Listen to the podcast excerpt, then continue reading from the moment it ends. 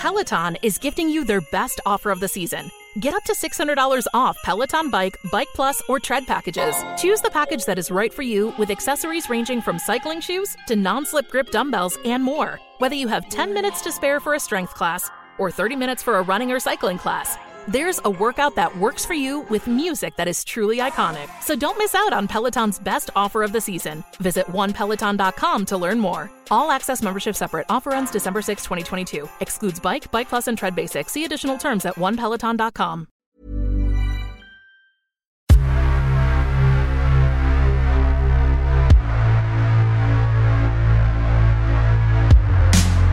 From the creators of Relevant Magazine, this is the Relevant Podcast. Young love,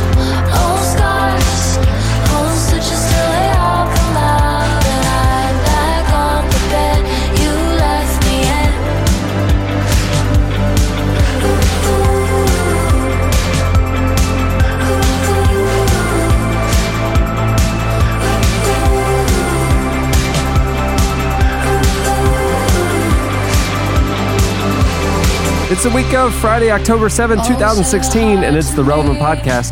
I'm your host, Cameron Strang, and this week's show is brought to you by Audible.com. Audible.com includes an unmatched selection of audiobooks, original audio shows, news, comedy, and more from the leading audiobook publishers, broadcasters, entertainers, magazine, and newspaper publishers. I know it's not new, uh, but right now I'm finally listening to uh, Bossypants by Tina Fey. Oh, a classic. Holy cow, it's funny. and Yeah. it- what I love about it is it works because it's Tina actually reading it. And it's like Yeah. really well produced with that kind of 30 rock music and it's it's fantastic. Do you feel like you're listening to like like a Broadway one woman show or like a stand up oh. routine Oh. the whole time? well not a stand-up routine because actually it's moving and gets into Yeah. interesting stuff but yeah it, it's fantastic but the thing that's tough for me is like I'll, I'll be browsing audible sometimes and, and and i'll get excited about a book and then i start it and the voice doesn't match at all Yeah. what i thought it would be and uh, that's not So the they- case with tina's content so Tina, I was gonna say it's it's a good thing they didn't go with audiobook old British guy for Bossypants. Yeah. I don't feel like that would have landed. right now, Audible is offering our listeners a free audiobook with a 30-day trial membership. Just go to audible.com slash relevant and browse the unmatched selection of audio programs. Download a title for free and start listening. It's that easy. Go to audible.com slash relevant and get started today. Now, Cameron, I don't know. Uh, Audible has a, an incredible selection, but my favorite audiobooks are uh, audio adaptations of big coffee table books where the, the person just describes the full page photo to you. Do they have anything like that? Listen to this. This this is a giant picture of a cat, and it appears he's wearing a scarf, which is comical because there's fake snow around, and this is uh, quite the picture here. it's quite the picture. And then you hear the page actually turn. And then, yeah, halfway in, he just gets to speculating. Now, I wonder how they got that cat to keep glasses on his face when they posed this poker table scene. okay, like I said, I'm your host, Cameron. Here with me in our Orlando studio, just our producer, uh, Chandler Strang, my Hello. brother. On the Skype line from Loverland, Virginia, that's Jesse Carey.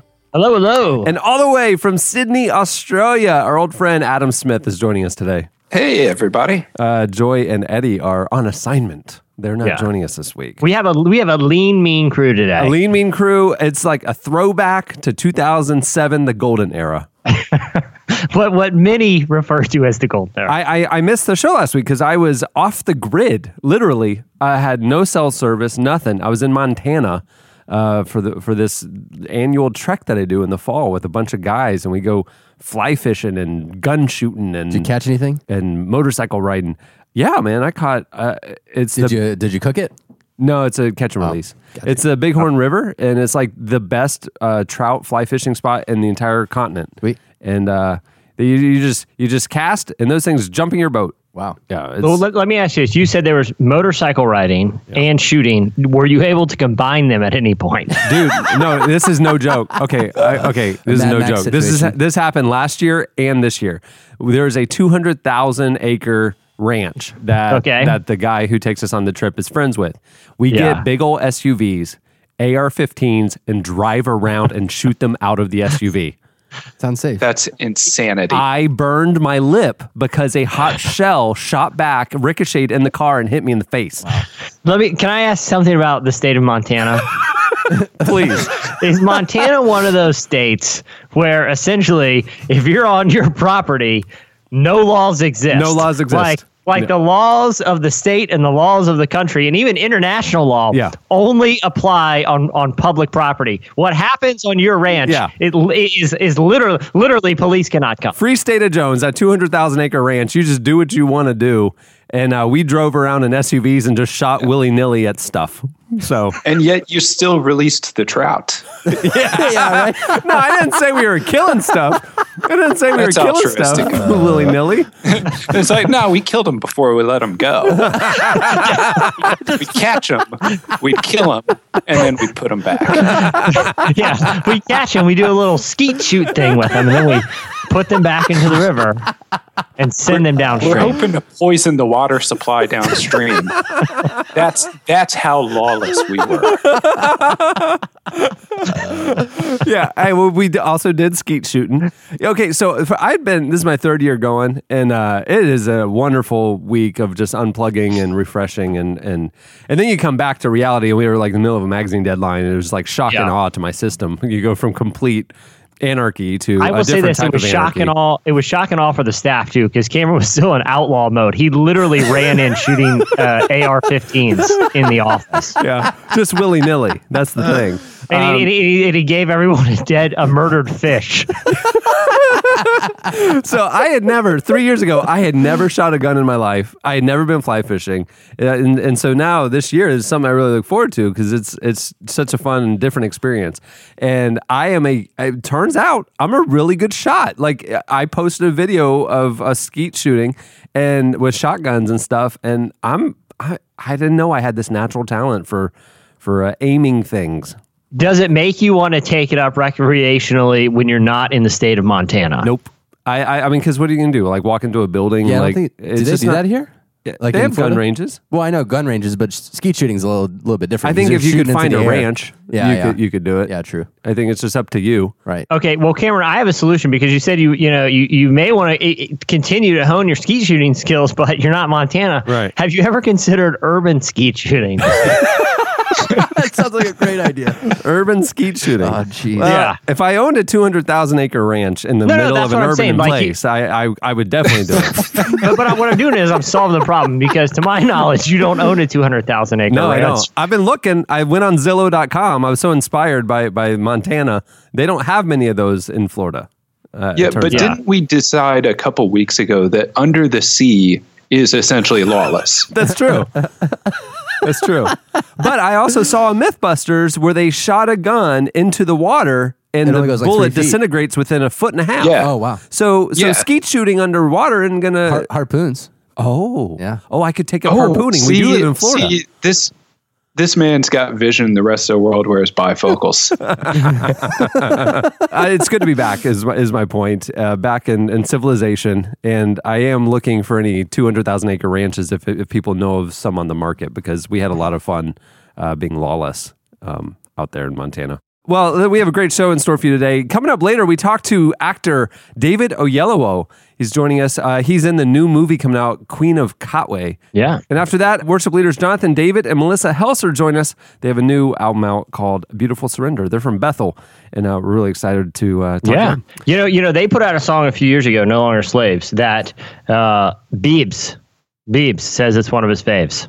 Oh wow. So they've arrived, guys. That's the goal in life for every worship leader is to get big with the Beebs. Yeah. So, okay, so catch me up. What I missed last week? You, so you didn't you didn't watch any TV. You Nothing. didn't watch any any any any sports anything that was Nothing. happening. You were total. So hypothetically, the apocalypse could have happened while Right. you were on that ranch, and you would not know until you you you had come off Well, one of the guys I found out the third day in, he had a Verizon hotspot, a MiFi, and for some reason, you know how the the maps they're like reaches ninety eight percent of Americans, you know that Yeah. sort of thing coverage.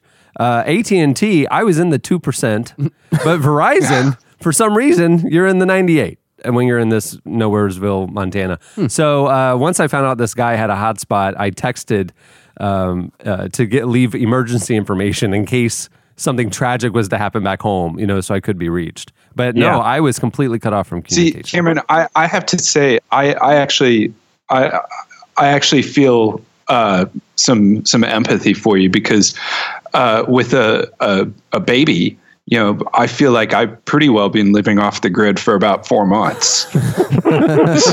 I've I've got no idea what's going on in the world. I haven't seen TV or you know current events in, in a while. So I've I've been on my own kind of two hundred thousand acre ranch in Montana, you know, in my mind. in my mind. Well, you guys didn't miss a whole lot. I watched a lot of Preppers, uh, the TV show, um, which is pretty par for the course. Which is what Cameron was actually doing. Yeah. I, I was I- living preppers. You were watching preppers. Let, Cameron, let me ask you this: When you were out, did you ca- because I know you said you want to buy a 200 acre ranch. Let's say hypothetically you purchased one in Florida. Did you already have like a vision for what it would be? Oh yeah, it would literally be okay. I mean, there has to be water on it at some point. I mean, you got to have a lake of some sort. You know, if it's in Yeah. Florida, uh, so it would be full of water toys. It'd be full. I mean, you just like there'd be zones. There'd be like shooting zones, riding zones, like battle zones, fishing zones, sport zones. I mean, And the moment you came on the ranch, you would sign a waiver releasing Cameron from all liability for your death and dismemberment. yeah, For, for almost certain death and dismemberment. yeah, impalement. Yeah. I- Is there one zone that combines all zone? That's that's Oh. there's water toys, guns, ramps, everything. Well, the water toys Yeah, would that- pop. that's called the Thunderdome. the Thunderdome, and it's like those big inflatable balls. That's like, and we just put all of the things inside the ball, and then push you down a hill. And so the guns and all the stuff is in there with you. Just have at it, buddy. There's shooting if, you, off. if you come out of this, you will have a story to tell. You come out of it. But in all likelihood, you will not come out. There's also a cemetery on his ranch for all those who visit. for all the trout and friends that have uh, come come and gone. the cemetery has a trout section and friends section.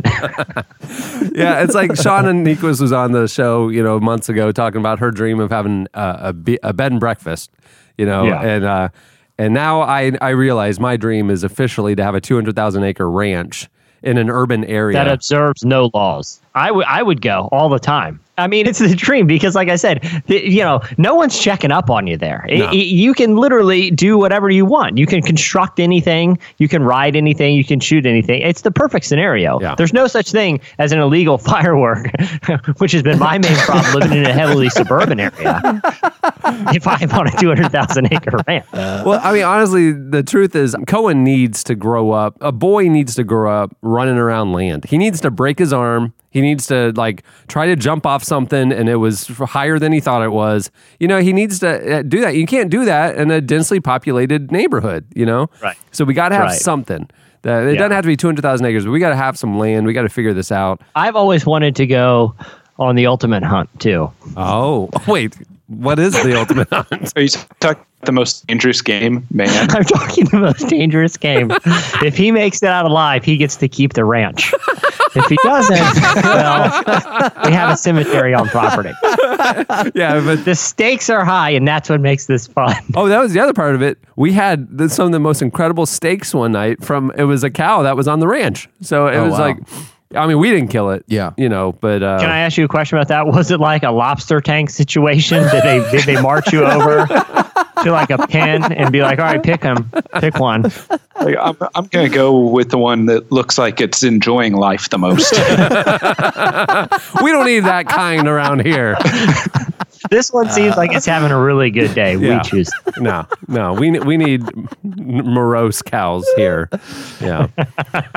We don't want them. We don't want any of them get any ideas. Take the happy one. All right. Anyway, it's good to be back. Um, uh, I like I said, I walked right into a magazine deadline. Our November issue of Relevant is going to the printer, and the cover story. It's. I'm really excited about it. I can't wait. Can for you, you guys can to you give any it. details, or should should we keep that close to the chest for another week or two? Well, I can say this: uh, uh, the the whole staff saw a screening of uh, the upcoming, highly buzzed about movie Hacksaw Ridge. It's the World War II epic that Mel Gibson directed. Andrew Garfield stars in it, um, and it's uh, about uh, a soldier in the in World War II who was a pacifist. And he was in the middle of battle, and he wouldn't carry a gun. And what he did was he saved the lives of countless soldiers and stuff. And it was because of his faith. and his conviction. And uh, it's a violent movie because it's a war movie and it has a ton of uh, compelling angles to it. The whole staff saw it last night. Well, that's also our cover story in November. Is we sat down with the controversial director Mel Gibson and Andrew Oh. Garfield to talk about this project. It's it's it was it's really good. It's really, both the movie and the article. The, So- yeah, the film when it premiered at the Venice Film Festival, which is a an infamously contentious uh, film festival. You know, there are people walk out of movies there. Yeah. Um, it got a 10 minute standing ovation at Yeah. the Venice Film Festival, wow. which is yeah. much deserved. It's uh, we're very excited about about this uh, this next issue. All right, well, moving the show along, it's time for our look back at culture and entertainment. It's time for In case you missed it. And you know what? I missed a lot of these, so this is going to be fun. Oh, Uh, cool. In case you missed it, uh, this week Lecrae teamed up with Leon Bridges on a song for the movie Birth of a Nation. The movie soundtrack features new music from artists like Nas and Pusha T, Gucci Mane, Lil Wayne. Uh, the song is called "On My Own" and it's phenomenal. Here is a clip. I've been pushing hard. I've been praying harder. Only heaven can help me. They took my earthly father, martyred me, promised me death, and walked me into my grave. I'd rather die a free man than live on earth a slave. I'm fighting for people they put in chains. They stripped our heritage, they took our names, put our women to shame. Whipped us and beat us, mislead us, but they can't take our passion. Take my body, but my soul won't fit inside your casket. Forget what I said, forget what I did. I did what I had to do, and I'll do it all again. If going through hell, keep it going, my baby. It's a little grittier than uh, what you normally hear from Leon and, Yeah. frankly, Lecrae. It's it's crazy to see. I mean, and good for him. I mean, he you know certainly uh, got the chops for it. But in the same company as all of the other artists on that record, to see Lecrae right there amongst them. Yeah, it's very cool. Hey, in case you missed it, this week, uh, Carl Lentz, our friend, pastor of Hillsong, New York, uh, po- went to Facebook to talk about Black Lives Matter and uh, posted a. posted a post that's been getting a lot of attention. Yeah. saying that at this church we are not saying all lives matter. Um, now, I'm, I, you know, Jesse wrote this up for me. I had been following the, this story along in the last few days, um, but I have a personal involvement in this. So at the Hillsong movie premiere uh, in LA a few weeks ago, um, I was there, and uh, there was like an after party. And my date to the after party was Propaganda, the rapper Propaganda, my friend. He's he was he, he's the only person I knew. He was your so- plus one. well, no, he had his own invite. We just, you know, we just met up. you Yeah, know? okay. And uh, so anyway, we go to the after party, and me and Proper hanging out, and uh, introduced him to Carl, and we got talking. And uh, that week at Hillsong, New York, they had had a, um, you know, uh, uh, the church was dealing with. It it was the middle of the Charlotte riots, and a, a lot was going on in our country. And uh, they had had like a panel at their midweek service, and for some reason, we got talking about it. And Prop and Carl and I sat there in the corner of this, you know, room uh, for probably an hour talking about this issue, right? And Prop, who is an, an outspoken, adv- you know, social justice leader, especially as it comes to race in the church. What I mean, just to be a fly on the wall, watching Carl and Prop talk about this, this issue that the church needs to take a leadership role on. I think this is just my personal opinion. I think Prop uh, kind of put fan the flame in Carl. Carl was already like taking a stand, but like like got emboldened. I think you know that this is something that like God's calling him to do. That Yeah. calling his church to to take lead on, stick That's their neck really out. cool. Yeah, and so then That's so cool just to witness a moment like that. Oh man, it was Yeah. so powerful. I mean, I, I, I tweeted a prop the next day, like around 2 p.m. at- from the airport. Just like, man, I'm still thinking about that conversation last night. It was crazy. The crazy thing is how much is this this his Carl's statement about you know proclaiming Black Lives Matter and and rejecting the the term All Lives Matter has connected with people. When we we shared it on the site, and it's been uh, you know like. 24,000 times it's been shared on Facebook, you, you know, just from a, a write up about it. And Carl even said, talked about how polarizing it is, but what a bold stand it is. He, you know, he posted a couple days later when he preached the sermon on it, someone at one of their campuses in the middle of the sermon pulled the fire alarm.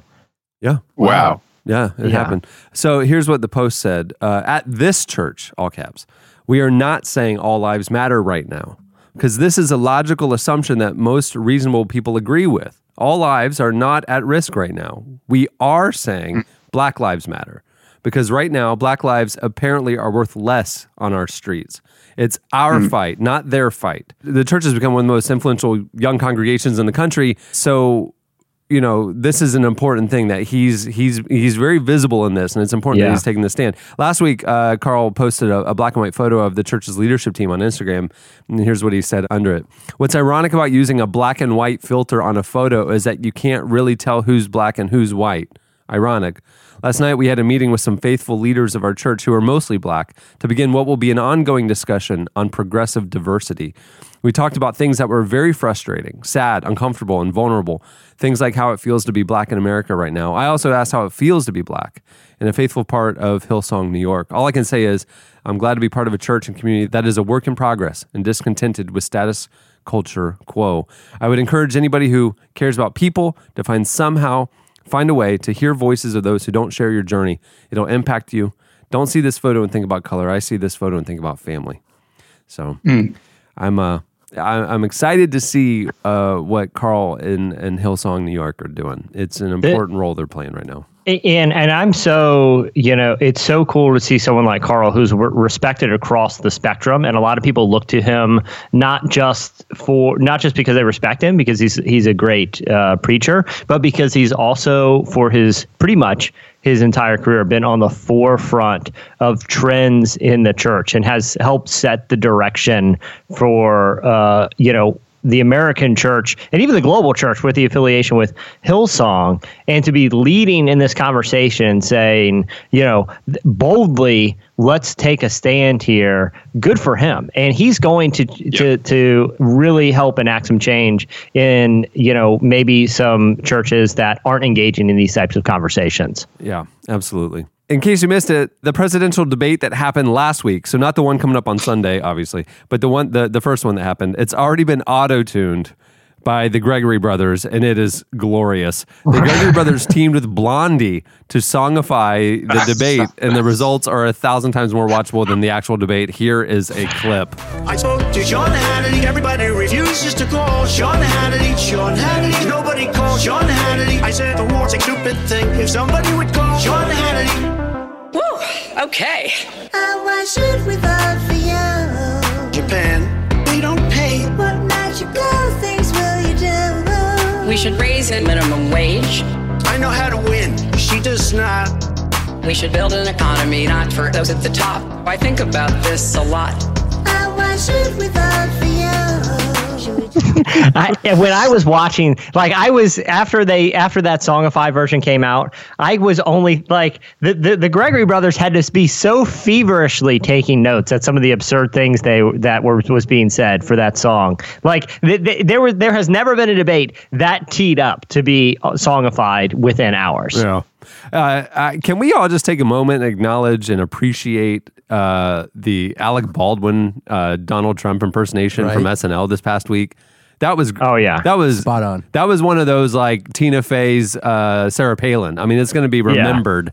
It was unbelievable. Once again, I've I've seen nothing. Oh, What? Find the clip, Adam. Yeah. it I is. I know, I know. No, just that one opening segment. That's all you need. The five minutes. It's so stunning. It's so good. The issue is uh, a lot of times when I find that stuff, it starts loading and that says this is not available in your country. Oh no, really? Oh, Yeah. well, welcome to Trump's America. we're, we're, we're none, none of us are going to be able to see it soon. Just building walls. Adam lives on a the metaphorical two hundred thousand acre lawless ranch called Australia. It is it is kind of like that. He, Trump built a firewall in Australia and made Australians pay for it. It is insane. I don't know how he did. that firewall was nineteen ninety nine at CompUSA. I'll tell you, he sent the bill right to the Australian president. The, the fire, the firewall only blocks Alec Baldwin, Donald Trump impressions. It's it's impressive. It's a beautiful wall. It's a beautiful wall. So many jobs. He's so good at so good at building things. Uh, in case you missed it, uh, this news somehow reached me. Maybe I was on a plane or something. But in case you missed it, Tim Tebow, uh, you know, is is officially trying to be a baseball player. So he joined the Mets organization, and he was at a minor league, you know, uh, camp, a low level thing, Yeah. uh, and they had a game. It was his first game as a professional baseball player. Now, mind you, it was a very low level minor league game. It's instructional league, yeah. Yeah. Uh, but he, his very first at bat, and on his very first pitch, he hit a home run because he's Tim Tebow, and that's how you do. then after that, he went one one for six in the oh game. Oh, my But, you know, gosh. I mean, but still, Yeah, I was going to say, can, First can that that's Tim Tebow though. That's Tim Tebow. Flashes of greatness followed by periods of stunning mediocrity. can we please all all let go of the the fantasy that he is good enough to do anything at the professional level? well, he got uh, he did well enough in this instructional league to get pulled up to the Arizona uh, league Yeah. this week, and it's the same league that Michael Jordan played in when he attempted to play baseball. with his his his auspicious baseball career. yeah, his Well, the thi- career. It's not that Tebow time doesn't exist. Tebow time's a real thing. It's just very, very short lived. I mean, it, it- in, in terms of his baseball career, it literally lasted one pitch. In case you missed it, uh, this week President Obama told Colin Kaepernick to quote listen to the pain his protest may be causing someone who's lost family in combat. He held a town hall meeting with members of the U.S. military and was asked about uh, the national anthem protest that Kaepernick's doing. Kaepernick's doing. Um, the 49ers qu- quarterback has sparked demonstrations among athletes around the country who are either kneeling or holding up a fist during uh, the national anthem before the games to protest police brutality and racial injustice in this country. While the president emphasized that uh, Kaepernick and others have every right to continue to demonstrate and create conversations about racial equality, he also said that the views of American service members should be considered in nuanced response to an increasingly polarizing situation. Here's a clip. you know, I think that it's also important for us to recognize that um, sometimes out of these controversies, we start getting into a conversation, and I want everybody to listen to each other. So I want Mr. Kaepernick and others who are on a knee, I want them to listen to the pain that that may cause somebody who, for example, had a spouse or a child who was killed in combat and why it, it hurts them to see somebody not standing.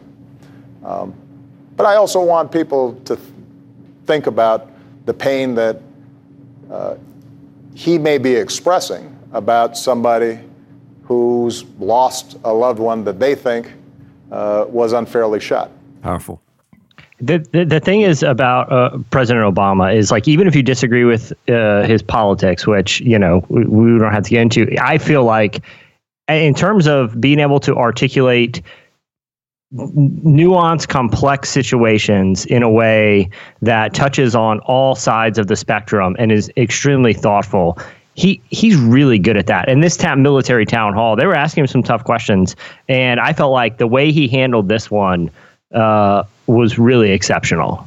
Jesse, I hear what you're saying, but to me, all presidents matter.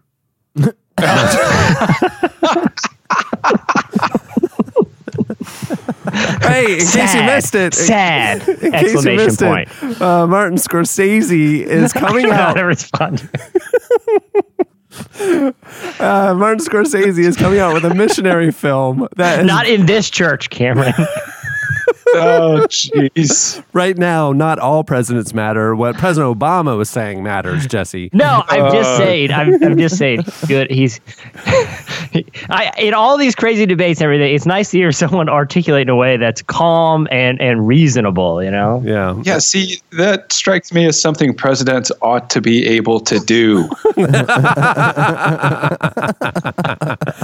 Like it would be impossible to auto tune that. You know what I mean? Unless it's like a, a soft bed of calming music behind it. In case you missed it, it was announced this week. Martin Scorsese is uh, finally releasing the missionary film that he's been working on for 25 years. Um, it's uh, the film is called Silence, and it's an adaptation of the controversial Christian novel. Um, and it's going to hit theaters uh, before the end of the year. He's been trying to make the film for 25 years. It's taken two decades to secure the rights for the novel and for production to begin. Uh, the film is the longest of Scorsese's storied career and has uh, long been a passion project for the filmmaker because he once wanted to be a Catholic priest. The movie stars Andrew Garfield and Liam Neeson as two Jesuit missionaries to 17th century Japan and deals with themes including uh, religious persecution, martyrdom, faith, uh, and suffering. Uh, Silence hits theaters on December 23rd, making it eligible for the Oscars, and it's already getting buzz that it's a Best Picture favorite. So, uh, really interesting. Really interesting. Yeah. So Andrew Garfield is uh, playing a Christian uh, or Seventh Day Adventist uh, World War II soldier dealing with issues of conviction and, and morality and faith, and then he's also playing this missionary uh, uh, dealing with it. Hmm. Maybe we should put him on the cover of a magazine and ask him about those things. I wish someone had asked him what it's like. How did he learn the Jesuit way? And if he hung out with a Jesuit for months and if it changed his mind about faith, I would be interested in reading that conversation if it was featured But on the what cover. of the magazine currently on the market would even think to ask about things like that, Jesse? Th- This isn't Entertainment Weekly's type of type of topic. And all the Christian magazines don't pay attention to the movies. There's no magazine that would cover something like this. If there was only a magazine that would talk to a young Hollywood actor doing two roles about faith for two of the most controversial filmmakers that both might be uh, uh, uh, eligible Jesse, for you're talking picture. crazy. You're talking crazy. No magazine out there really covers the intersection of faith and culture. Uh, you know, so I I don't know where you could ever read this. One one caveat though for people getting really excited about this issue, and you should be excited. You should be really excited, but uh, because Cameron was in Montana and wasn't able to oversee a lot of the production, you may have a bit of trouble finding on newsstands because uh, instead of Andrew Garfield on the cover, uh, the designer accidentally put a picture of U.S. President James A. Garfield. So you might have a bit of trouble finding it. It was bizarre because it was like, you know, the email that I approved said, yes, yeah, definitely put Garfield on the cover. And and then I come back, it's the President Garfield, and then I flip to the cover story and it's all about lasagna and hating Mondays. And I just like I, I it's the weirdest conversation with uh This is with what this happens when you go to Montana. It's it, pe- things get lawless in that office. Karen. Yeah. That's why I had to come back shooting AR-15s, uh, uh, you know, willy nilly as I came. throwing back. throwing trout. I will say this: I was paranoid the whole time that we wouldn't get up with you in time for this to go to the printer. So I actually, I, I- a lot of the staff doesn't even know this, but I arranged the photo shoot and everything. Uh, I actually wrote a backup cover story Oh yeah. just in case. What what was it about? It's on the comedian Gallagher and his storied career of smashing melons. it's called the Smashing Gallagher. That's the cover line. The Smashing Gallagher. It should have just It- been called it's- Smashing the Gallagher Story. Yeah. yeah, it, it was 40 years, uh, dozens of sold out nightclubs, thousands and thousands of smashed watermelons. The story you haven't heard. It's, I mean, it's it's also 15,000 words. This has been Jesse's passion project for years and years. He's been trying to get it published for 25 years, but there's no magazine trying to that get- would publish that story. rights. Yeah. Uh, and, and lastly, in case you missed it, uh, this week Chance the Rapper performed a special version of his gospel-inspired song "Blessings" on the Tonight Show with Jimmy Fallon. He had a lot of special guests on stage with him performing this. Uh, was not only a choir, but Anthony Hamilton, Ty Dolla Sign, Raury, and uh, Dram.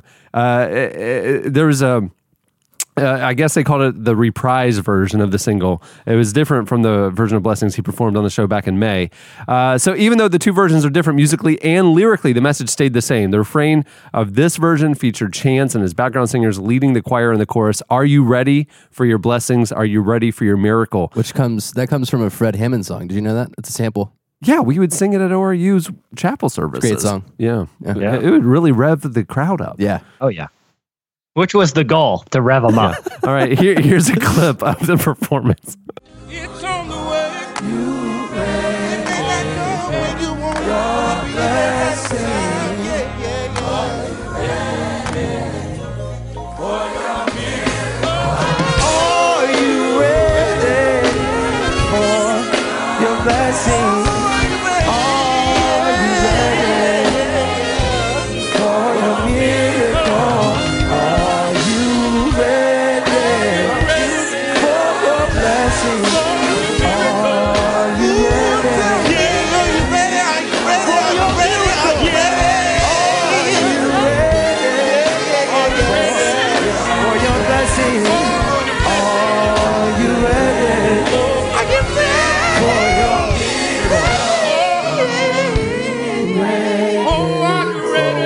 What, what, what's crazy is I mean, it's basically leading worship on the Tonight Show. When They turned the camera around. Uh, if you watch the clip, uh, which we posted, it's uh, they turned the camera around from the normal angle because the choir is in the audience, and so like you had, and then like all the performers turned around too with their back to the audience, and it's like the entire audience was in the choir, and everybody's swaying and clapping and singing along. You know, it's like it was. It was crazy. It was, Yeah, I mean, it was like a church service. Yeah, there you go. It was like an ORU chapel service where we sing Fred Hammond songs. Hip hop is having a moment right now because uh, it, it- the, the the thing is, it's not uncommon. Like it's the same thing that happened when uh, Kanye performed Ultralight Beams on uh, Saturday Night Live. I don't know what was it like six months ago, and they had Kirk Franklin out there in a gospel choir, basically singing gospel verses, uh, uh, uh, choruses after the song, after the meat of the song had concluded. What's cool is like all these guys grew up on Fred Hammond and a lot of these gospel albums that I grew up on too. Yeah. And so like they're sampling the Winans and they're sampling Fred Hammond and they're sam- and it's like Donny Hathaway and all these guys and it's like, oh man, like I know these songs. It's great. Yeah. I'm loving Well, it it's right like now. that. It's like that Pharrell interview we played uh, Yeah. a, a few clips from a few weeks ago, where he's saying, "Look, man, this is what we played in my house. This is what got me into music. I would get to church early and jam with the the worship group because this is the kind of music we're exposed to and the music that we loved." Yep. Absolutely. And it's moving too. It's great. Yeah. All right. Well, that'll do it for. In case you missed it. Okay. Stay tuned. Up next, Slices.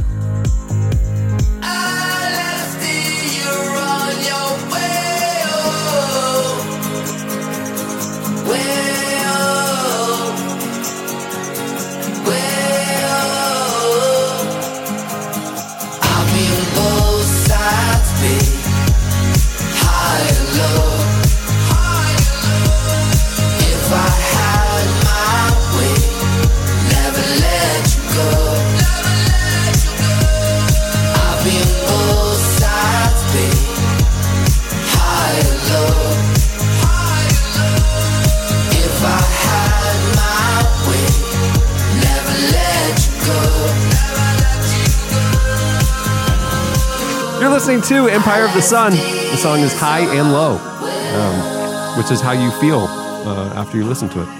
At the beginning of the podcast, you heard Mr. Little Jeans, one of my favorite band artist names, uh, with Stitches. Pretty, pretty sure that's named after a, a Wes Anderson character, isn't it? Mr. Little Jeans is yeah, it's from um, from one of his first ones, uh, Bottle Rocket.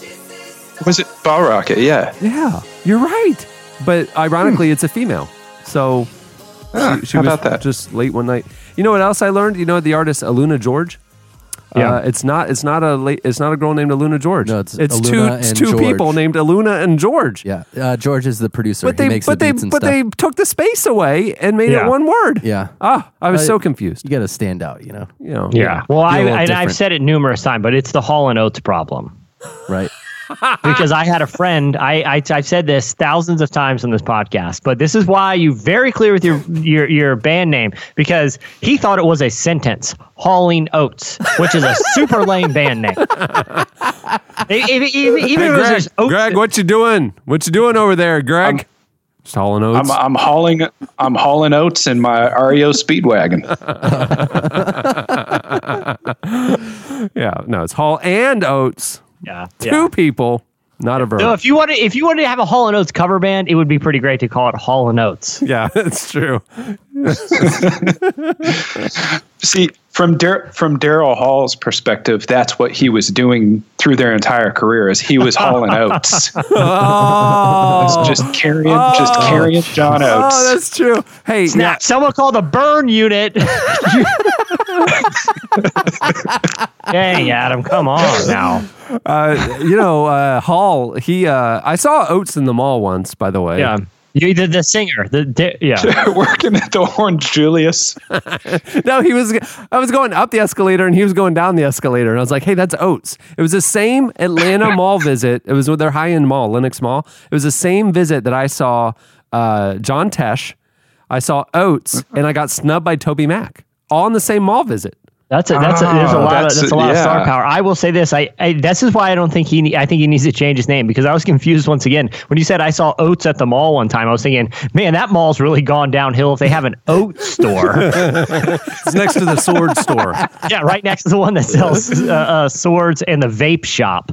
Yeah, and and that one where the lady like is trying, she cashed in her life savings to open up her knickknack shop, but she left all the interior decorations from the store that went out of business before her, and she just like set up folding tables and stuff, and she's really all- trying to make it. Yeah, When all the signs outside of the mall stores are are clearly homemade, you know that the mall has. none are illuminated. Not one is illuminated. You're right. Yeah, and most of them behind the counter sell some type of, of weapon. Most of the martial of the martial arts variety. It doesn't matter what the store. Like the knickknack shop is, they got ninja stars behind the glass if you want to see them. I mean, it is a knickknack shop. Uh, oats at the mall. Yeah, there you go. All in oats at Uh, the mall. That's what we got there. Okay, it's time for slices. Uh, what do you have, Jesse? Well, in lieu of in lieu of slices this week, I was going to queue up some of. Uh, I was going to give a teaser like they do on This American Life of a new podcast I'm working on. Oh yeah, what's uh, that? called the Gallagher Hour. Um, I've recorded. I, I've recorded about 700 hours of interviews with Gallagher for my upcoming cover story. Uh, a lot of it's insane political rants, but uh, I thought we'd go ahead and queue up the first three hours. the, the, the thing is, Jesse, you you wrote 700 hours. You called it the Gallagher Hour, and yet the Gallagher Hour is still 59 minutes longer than anyone has ever wanted to hear a Gallagher. Yeah, y- y- y- you know the irony. You know the big takeaway, guys. He's allergic to watermelon. No so this is like to him, this is a death-defying act that he does every yeah, night. that's why much it's so thrilling. David Blaine or he's- or or uh, Nik Wallenda. Gallagher is staving off impending death every night. Should one watermelon seed land in his mouth accidentally, I mean, it would be all over. There's no, there's no EpiPen that could save him. It's that's why I the was show's so s- thrilling. that's why get- that's why he was testifying in front of Congress about the EpiPen price rise. I, I had wondered about that. yeah, he was the star witness, the Gallagher. So, uh, but you know, actually, I'm going to save that. I'll save that for next week. I'll do a real slice. How about that? Okay, that sounds good. So uh, the Ga- the Gallagher hour hour will have to wait. So this is one of my favorite things that I saw on the internet this week. There was a huge archaeological discovery made in Israel this past week that some scholars uh, say that actually proves a somewhat obscure reference in the Old Testament. Did you guys hear about this archaeological d- discovery that a lot of Christians and Bible scholars are saying, look, this this yet again proves something in the Bible. Did you guys hear about this? I, I did. I did. Yeah. This is this is why this is uh, you know if you're becoming an archaeologist and you, you you know you grew up on like Indiana Jones and these thrilling archaeological adventures, this is the kind of finding that you dreamed about as a child. They uh, uh, archaeologists were looking in, in in an ancient city and they, and they were looking inside what was like the the the big walls of an old city, right? Where they had multiple chambers inside the wall. So what they found is a 2700 year old toilet. And there's no question they didn't need to call in like a forensic archaeologist to be like, "Hey, what do we find here? What what is this strange thing?" It's clear it looks like if you were to imagine if you were to take a giant rock right now and carve a toilet out of it, that's basically what they found. Uh, why this toilet is so significant is because they believe it dates back to King Hezekiah when he had taken over rule in Israel. He, he, he made a rule that any like idols, stuff to, to Baal or any cultish gods, had to be destroyed and desecrated because they had creeped into all these different places. Uh, and so there's actually a a passage in 2 Kings 10 that said Israelite forces went into a place, demolished the sacred stone of Baal tore down the temple of Baal, and people have used it for a latrine to this day. Now, what's interesting about this toilet is they actually found around it smashed up idols.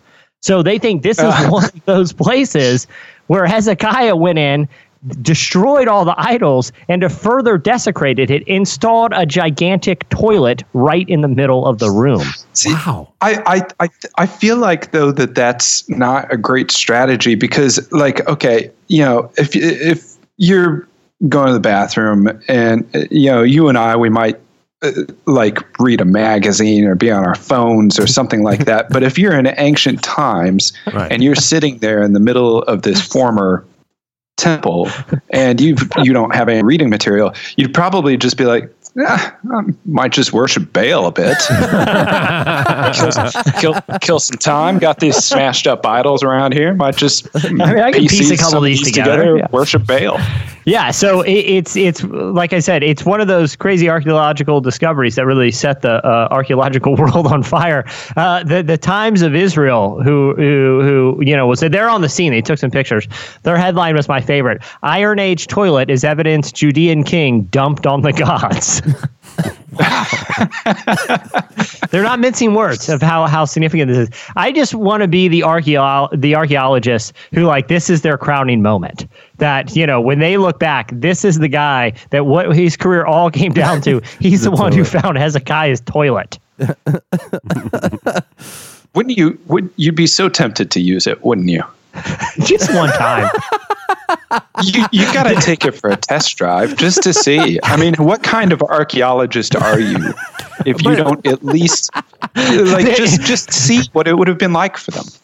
So, so you're picturing it. It's it, they're at the dig site. They, you know, it's this big victory. They're popping champagne, and and behind the curtain, you know, protected, they have the toilet, and they they bring in the scholars. They're like, "Hey, come see. This is the toilet we just found." Oh, come on, seriously, who used it? Who used Hezekiah's toilet? It was an emergency. I like to think they're gathered around popping champagne, and then one of the guys just grabs a newspaper, folds it up under his arm, and says, "Gentlemen." just just really like just brazenly I mean, eh, like you said, Adam, you can't blame him. I mean, the, you're never gonna. Ha- you are literally never gonna have that chance again in your life. You're one of the few people who who can ever say they did that. All right. Uh, what do you have, Adam? Okay, so mine's not so much a, a news item; it's something I saw, right? And it Okay. reminded me of you, Cameron. Uh, it was a little video advertising a product. Hmm. Okay, and this product combines two things that you love. It is an amphibious motorcycle hmm. that becomes a jet ski when you ride it into the water, right? And so I thought this is perfect for you, Cameron, because if you ever if you ever move to the Caribbean and you start your jet ski business, I just like to think of you. You get up in the morning, go Yeah. work, you get on your motorcycle, Yeah. you ride it straight into the water, and boom, you're at work.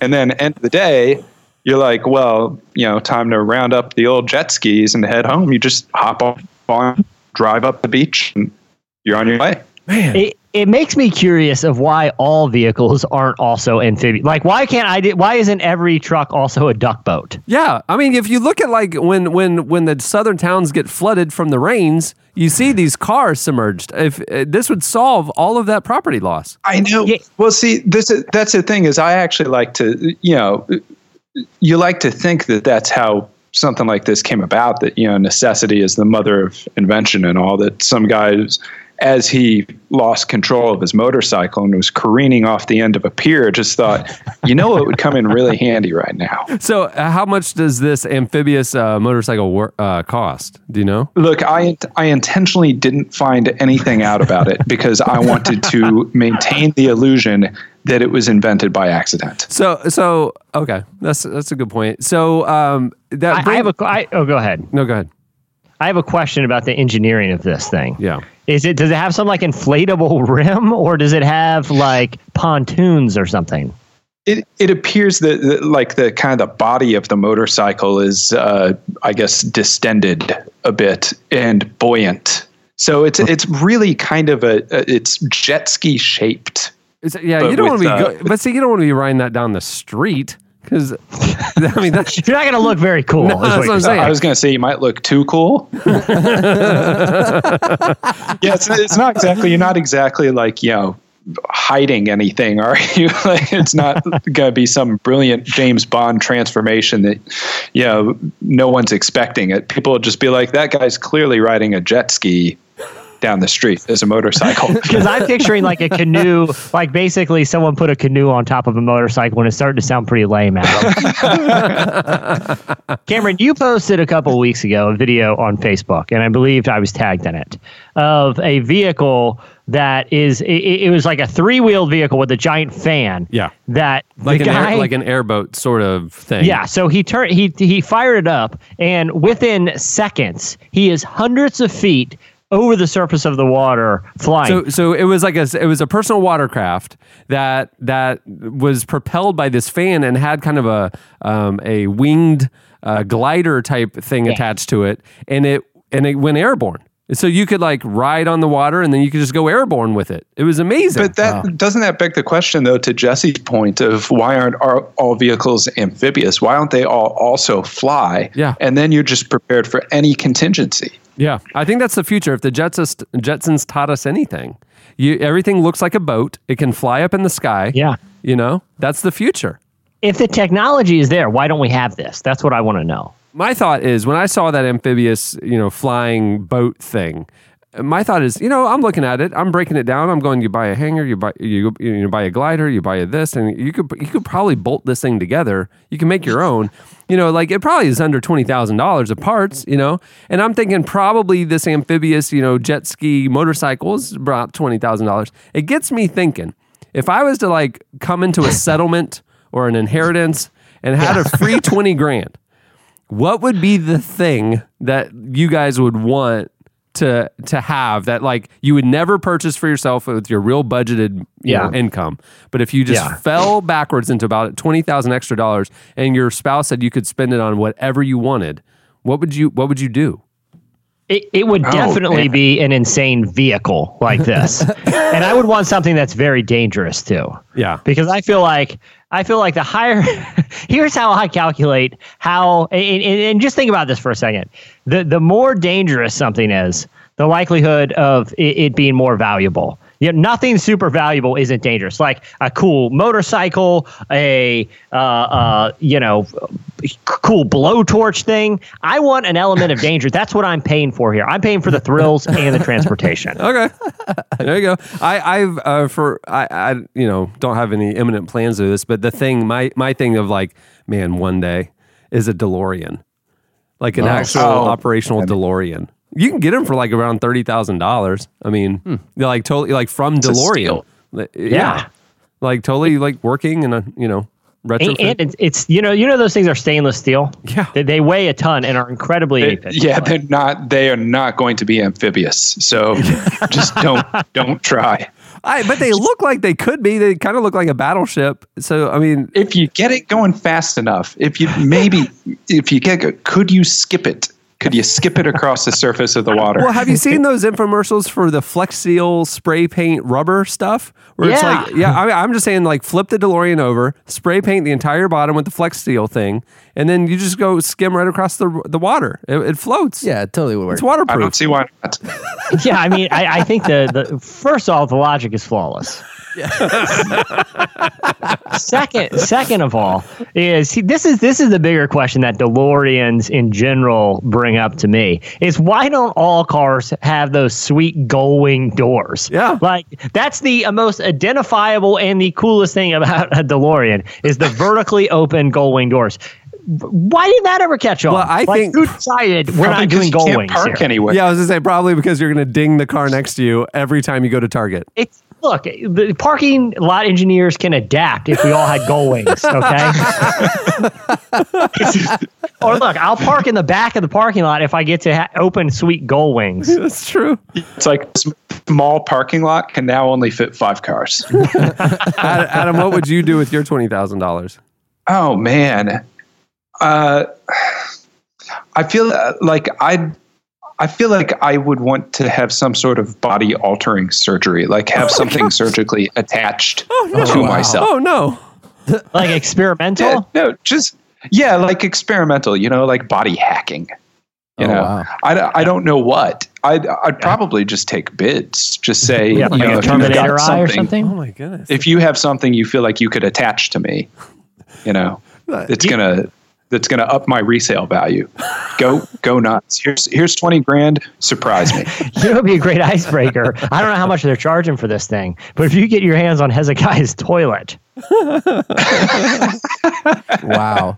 Yeah, the, the guest bathroom's right down the hall. Let me know. Uh, I just installed a new uh, fixture and toilet in there. Let me know what you think. You know, like that would be a cool. I like maybe some precious thing that there's only one of in the world that I can just casually use and break at any time. That would be kind of fun too. Like a really valuable baseball card, and I would use it as a coaster just to tick people off. like like I was like I was on a uh, an auction last night for uh, Mad Men. Uh, they've done a few of these, but it's another Mad Men auction where they're selling off props from the show and stuff. I mean, it's one of one. You could go nuts with that thing, and then just like you know break break the props or use them or like that. I, I would buy a very expensive rare painting uh, uh, from like the Renaissance era and immediately paint a mustache on it.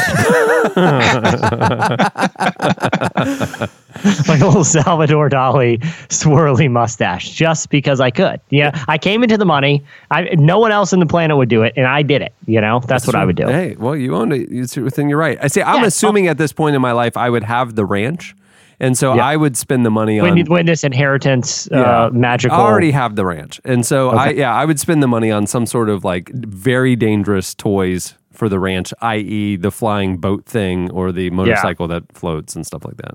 yeah, like a giant ramp. Or That's my love language. Some sort of trout cannon, so you can do your, your skeet shooting. a trout cannon for skeet shooting, dude. That's brilliant. And, and I'm a vegan. All right. I see. Now I assume because we were short handed today, Jesse, that you would come with a twofer. I can bring another. I got another. Oh, here. you oh you got one cocked and loaded. You got one in the hopper, huh? I always do. Um, so, a man in New York City is trying to raise awareness about how much uh, uh, trash the average American uses every day because we have a big consumption problem in this country, and he's found an interesting way uh, to raise awareness for it. Now, uh, a quick stat just to show you what he's trying to raise awareness about. Right now, in the United States, 80% of U.S. products are only used once and then thrown away. The country produces 33% of the world's solid waste, yet we're just four, uh, 4.6% of the global population. In, in other words, we're consumers, and the thing about being consumers is we use a lot of trash. So one guy has wanted to go one month and put every piece of trash that he uses on his body in trash bags. So he's taped trash bags all around his body and everything he eats. So if he eats like a like a slice of pizza or like a cheeseburger, the trash goes in the trash bag. Uh, he was initially thinking he could put on hundred pounds of trash in a month, but now it's looking like it's going to be closer to one thirty five or one fifty. Wow. Uh, and and it's like I said, it's going to be possibly a part of a documentary, but it's an absurd amount of trash when you put it all in one place at one time. Uh, and, and he's wearing it as a trash suit. This is impressive, but I feel like I've already shown how much trash people can consume by listening to Nickelback for 30 days. So nice try, dude. no, it is an interesting project because it, it, it does goes to show how much uh, we consume. And you hear a lot about these like laws that are trying to be passed um, for people for in different states that you want to uh, forbid using anything but non-reusable grocery bags. And you know sometimes uh, laws like that get pushback. But when you look at how much just junk gets produced on a day-to-day basis, it's really shocking. And that's why I feel like this is a, kind of an interesting project because it really literally puts on display how much we're all using in our day-to-day life. All right. Well, that'll do it for Slices. Stay tuned. Up next, David Oyelowo joins us.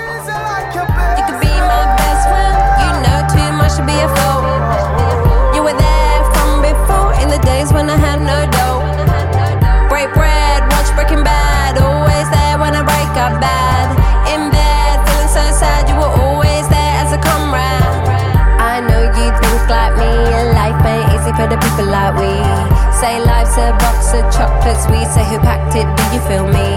What you do is none of my business, but I want you to make me a witness. Wanna witness the greatness, cause we best friends through health and sickness. Gonna be your best friend, gonna make that Asian trend. I'm gonna be your foreign friend all the way to the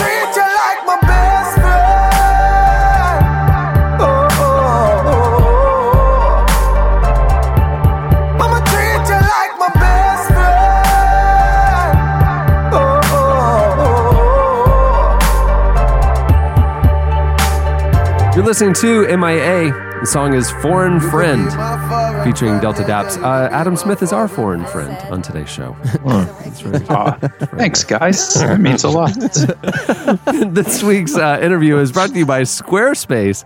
Whether you need a landing page, a beautiful gallery, a professional blog, or an online store, it's all ex- all included with your Squarespace website. Building a site with Squarespace is easy. Uh, they have an intuitive process where you can add and arrange your content and features with the click of a mouse. If you sign up for a year, you'll receive a free custom domain, and uh, they have beautiful templates, best in class, uh, from not just websites but also online stores uh, with customizable settings, all without a single plugin. They have a special deal for relevant podcast listeners. You can start a free trial today at squarespace.com.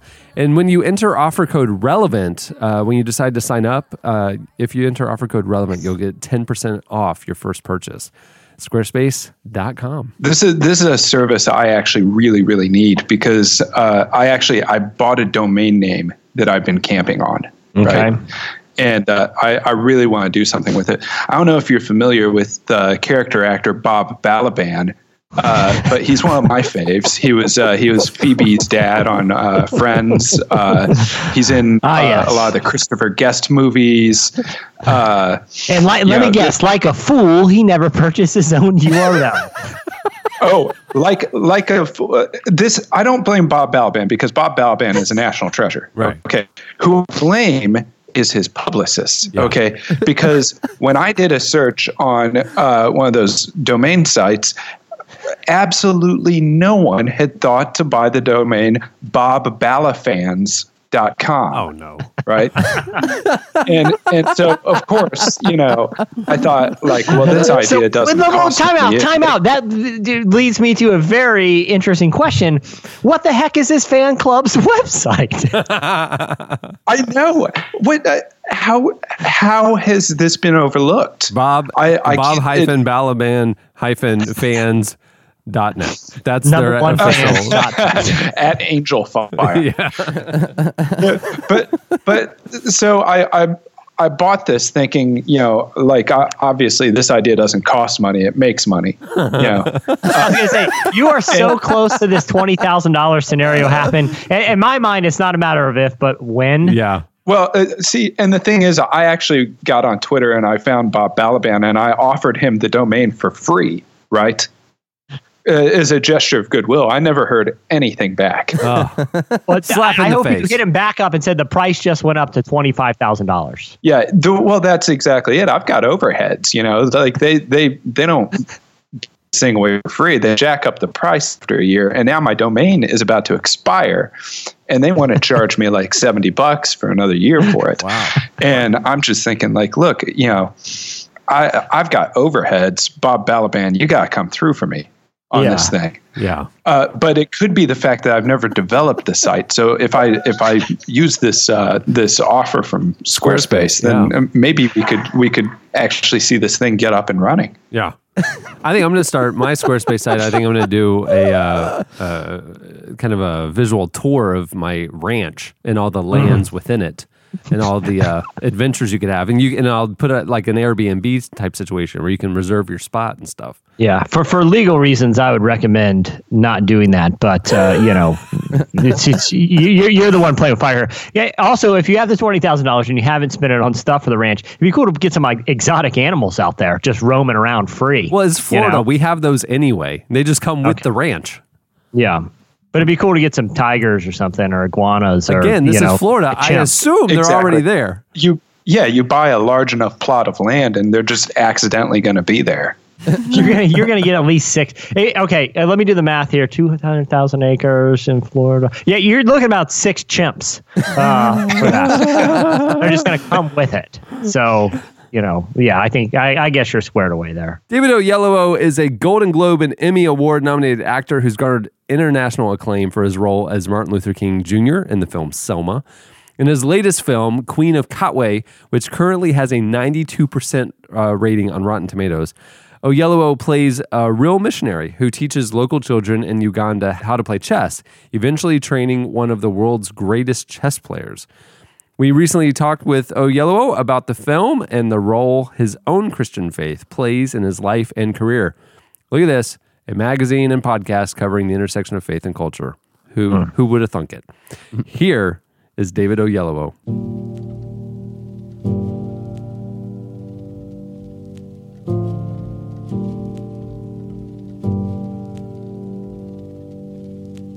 We've talked about this before when you've talked to our magazine Relevant um, that you are making or have made a name for yourself for only taking certain kinds of roles. So the only movies we see you in um, have a certain um, redemptive or commentary type quality to them. Obviously, you know something like Selma, the movie you did uh, based around um, Rick Warren's book, etc.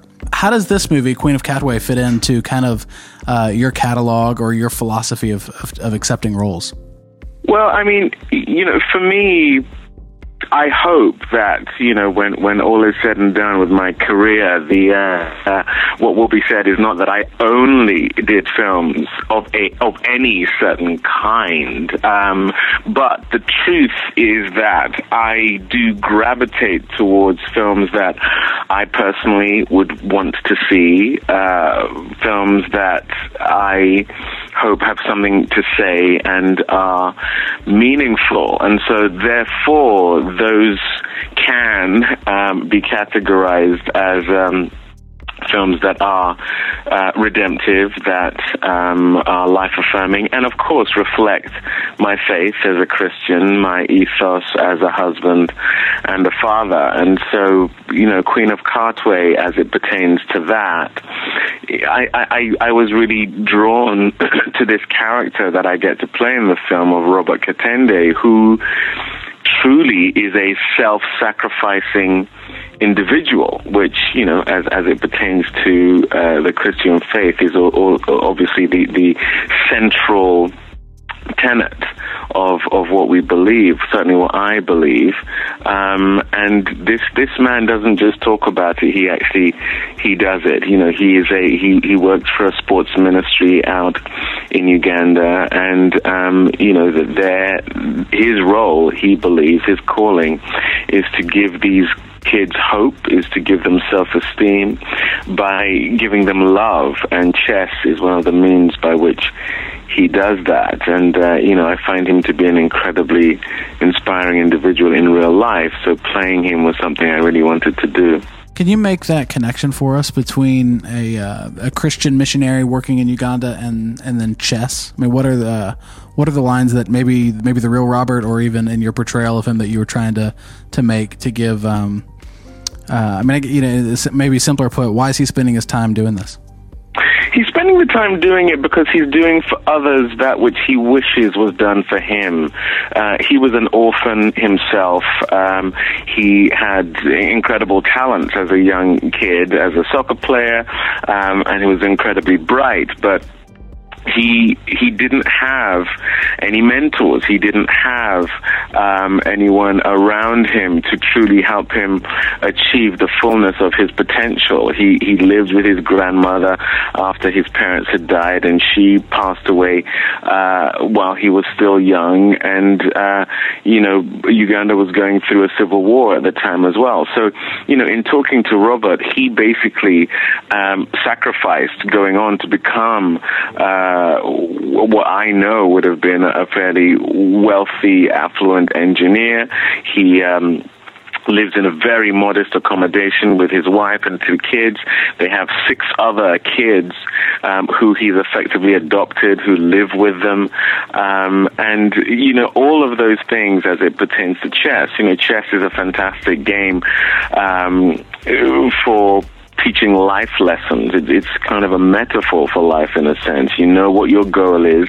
You need to be patient in achieving it. Try and read what your opponent's um, aims are to defeat you and uh, try and think a couple of steps ahead in order to progress. And so, you know, I, I think, uh, the, the the ministering side of it is truly giving these kids love.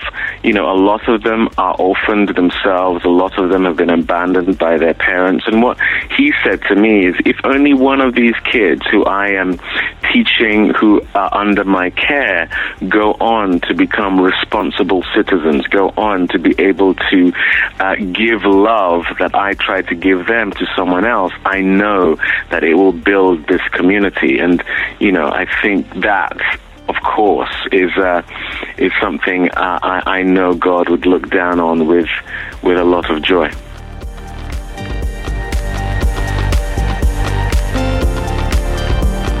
Uh, in a similar vein, I want to kind of highlight or, or make an observation and, and kind of get your take on it. So it seems to me that a, a large narrative of films, basically since I was a kid till now, has been that religion or faith is generally a negative thing. So, you know, if, if there's a superhero movie or something, uh, more times than not, some supervillain type person will, will have like a religious component to him. Um, And then lately, though, and, and you know, I'm sure we could throw Selma in. Um, I'm thinking uh, Free State of Jones in particular, and then even this film have been highlighting some of the social uh, benefits of religion and even Christianity in particular. Do you think that um, that is Hollywood or the film industry kind of uh, realizing some of the uh, contributions that Christians and Christianity has made to society, or do you think it's a broader public thing, or uh, what's going on with this with this trend? I think it's about perspective. I think it's a question of who's telling the stories. You know, I know for a fact that if I, as a Christian actor, am part of either getting a film made or I'm part of the the the, the telling of a story, I can bring my perspective. I can bring my truth, which is that I live a life built on faith, and the results of that are undeniably positive in my own life. And so, therefore, if I'm able to be on a set, if I'm able as a producer to be part of building a story, I'm going to bring my truth to uh, how that story is told. Someone whose experience of religion or Christianity or faith is different will inevitably impose their own perspective on the story. So I think it's less to do with the fact that Hollywood is waking up to um, the import of faith. I think it. I can almost guarantee that any in any one of those. Um, uh, uh, films that you're talking about, there will be someone there who is able to defend the validity uh, of why faith can be and and often is a good thing. Now, of course, there are times where faith and Christianity and the church uh, abuses its power, but that's more to do with human beings than it has anything to do with God. Um, and and so you know, it's not to write off anyone's anyone's opinion on things, but like I say, it's about it's about perspective. I mean, there is a moment in Queen of Katwe where um, you know myself and the kids get into a prayer huddle and pray just before a tournament. That that's a scene that wasn't scripted, um, but I knew it was something that Robert Katende actually does with his um, chess players before they go into a tournament, and because I share that perspective because I share his faith. I said, let's pray. The kids who all are familiar with prayer and, you know, uh, are familiar with Robert's faith, um, immediately got into a huddle and, and we prayed. And that made the film. I, I know that wouldn't be in the film if I, as a Christian, weren't there to basically extol the virtues of my perspective and what I know to be true about the positive sides of my faith. Do you see that as a responsibility you have as a Christian actor, or do you see it as kind of uh, an organic thing that because because that's who you are, that's the kind of thing that ends up coming through on film? I think it, it just happens uh, because of who I am, and I think that that's what everyone does. Any filmmaker, you know, they they say of writers, write what you know. I can almost guarantee that any filmmaker, the films that they are making are reflective of what they believe or what they are drawn to or what they like. and that's as it should be. You know, we are all varied in our outlooks, and that's why you want as many different people as possible uh, telling stories. You want women telling stories. You want men telling stories. You want young people, older people. You want you know, people of color. You want people uh, from all over the world telling stories so that we can get a greater understanding of humanity. I, I think that's one of the, the greatest cultural impacts of movies is when different kinds of people are telling stories. I think what we've had uh, up until recently is a lot of the same kind of person's perspective uh, is being told in, in, in movies, and that's why it can be said that, um, you know, Hollywood is doing mostly this or is doing mostly that. I think that as the people telling the stories get varied, we will all be richer for, for, what- for what is uh, put out.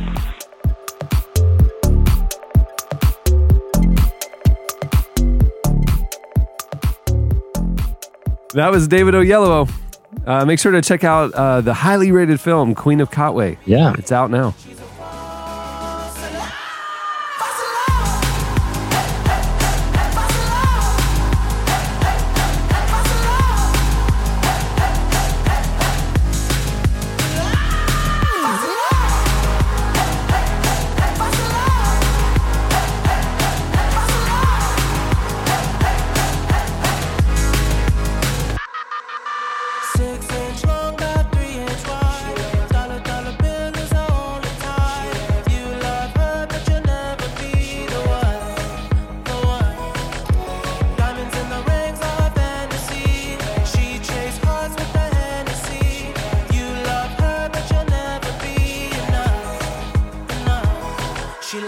Listening to The Weeknd. The song is False Alarm. The husband and wife singer songwriters Da- Jonathan David and Melissa Helser are known for heartfelt worship and intimate songwriting and their work with the collective uh, Cageless Birds. Their latest album, Beautiful Surrender, just released on Bethel Music and explores spiritual themes including grace, God's love, and what it means to surrender. Here is Jonathan David and Melissa Helser.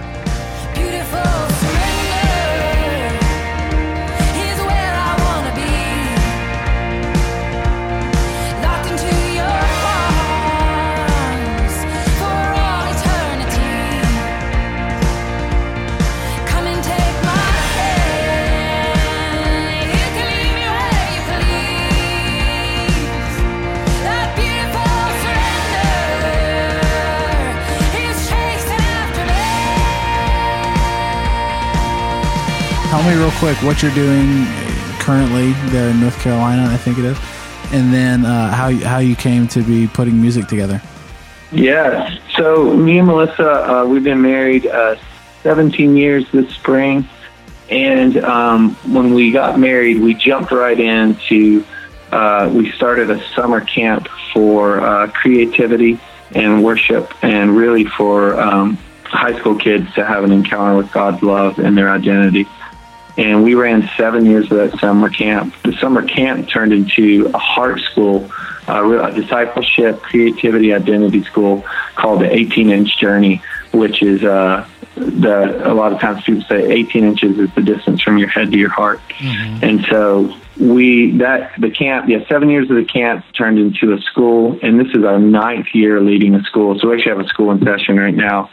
We have about um, 70 staff and students from over 12 nations that live kind of in our uh, it's our backyard in a sense because we live on the edge of 52 acres of land called a place for the heart. And um, yeah so we lead that school and uh, and we have about 20 staff that work here doing that.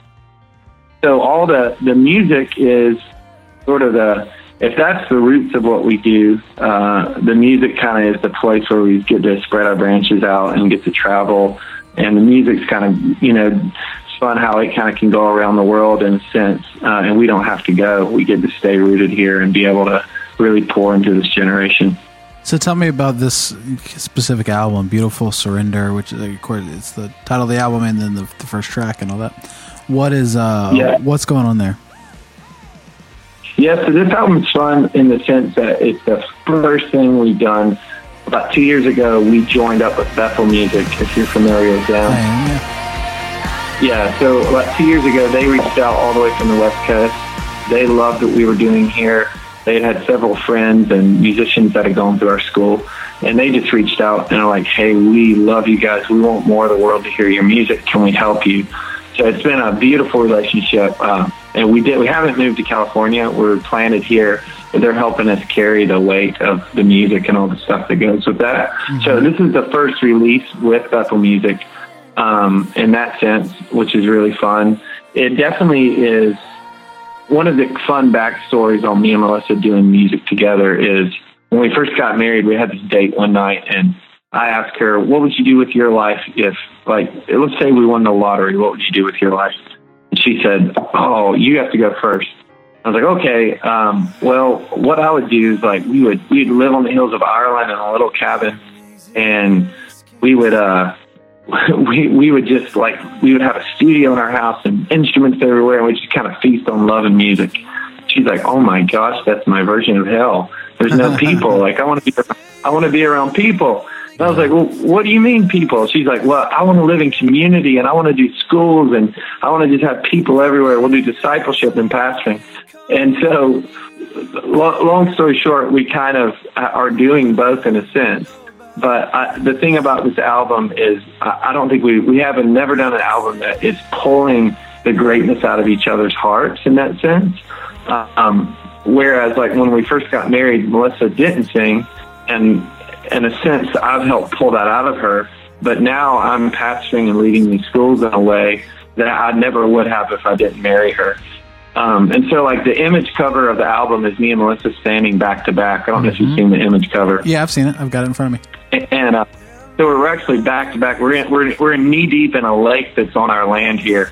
Um, that's where the picture was taken. But to me, so much of that represents like the the 16 year journey we've been on, fighting for each other's hearts, going after going after the Lord, but also like really fighting for each other's hearts and working through the tension of, of life and marriage and just the tension of living in this world and all the stuff you walk through.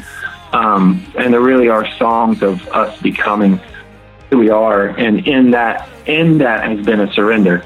Um, it's yeah, it really is a song of surrender. I've been saved by love that hung on a cross. It's the gospel of Jesus that rescues us.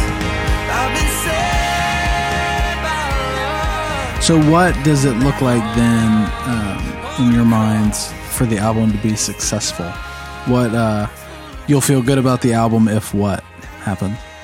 if people get rocked by the Lord, for sure, if they encounter the love of God in the midst of whatever season they're going through.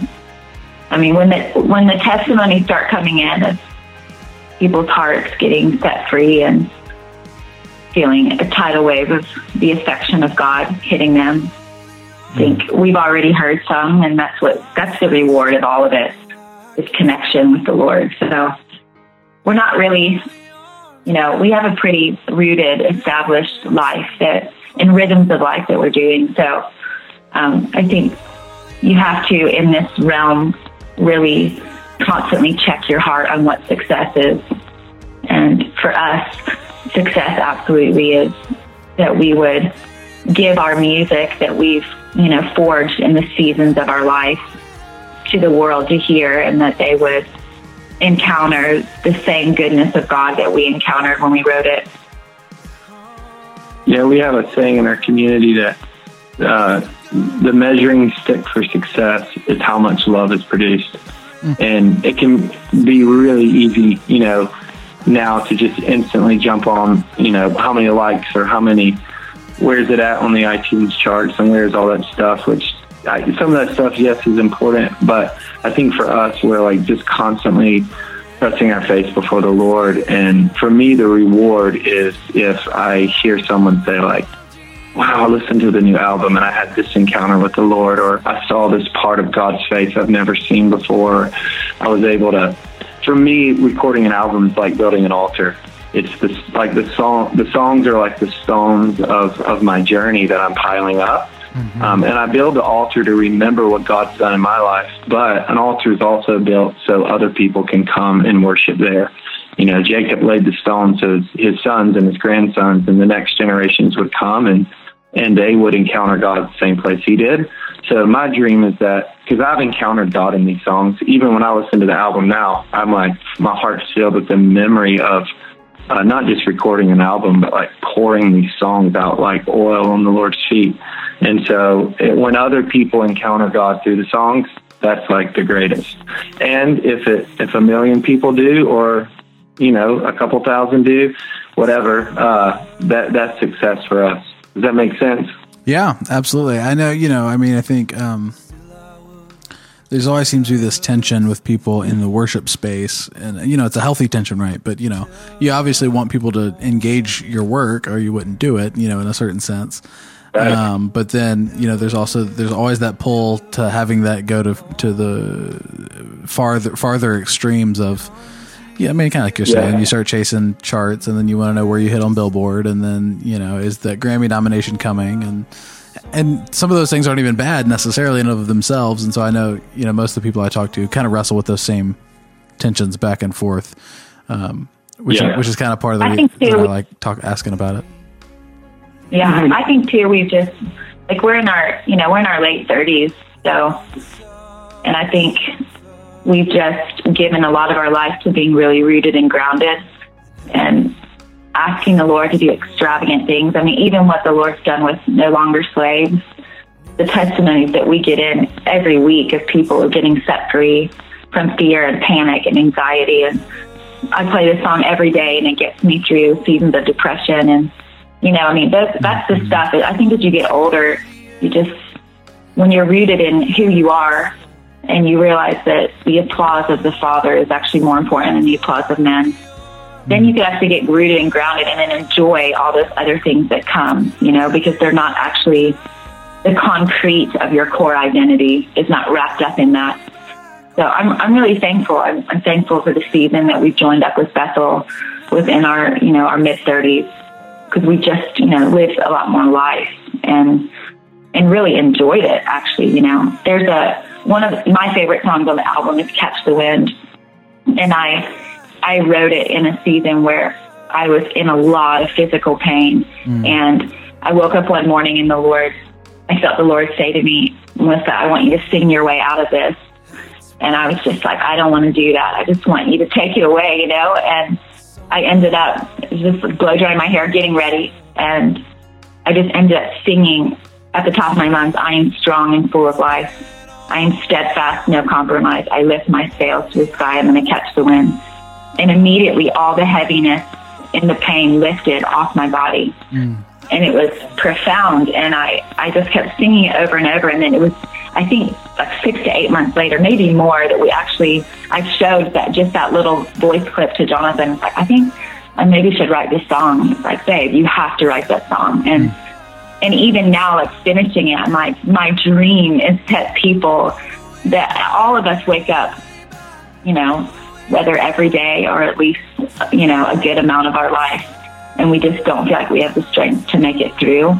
And, you know, those are the moments where I'm like, my dream is that people would take this same, you know, sword that the Lord gave me to fight off heaviness and depression and pain, like that that now I could give and we've crafted it in a way that many people can just put it on, you know, when they're feeling like they can't get through their day.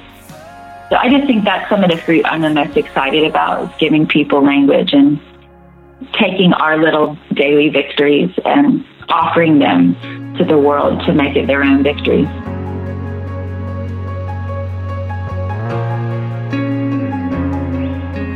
That was Jonathan David and Melissa Helser. Stay tuned. Up next, feedback. I don't usually overdose, but you're a trip that I had to take. Another fix I couldn't wait.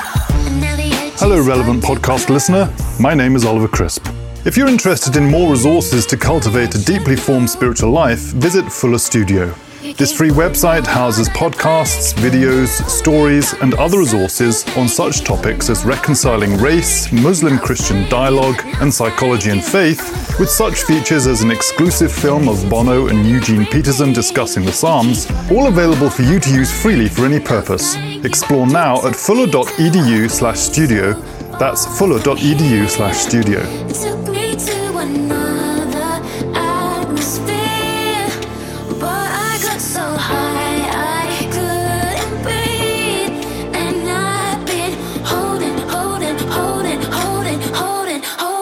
You're listening to Aluna George. The song is not about love. Um, Is that one person? Yeah, no, it's not a chick named Aluna George. It's uh, a guy and a girl, Aluna and George. Yeah. Who would have thunk it? Okay, it's time for your feedback. Um, okay, so last week on the show, I wasn't here, so I had nothing to do with this question. Yeah.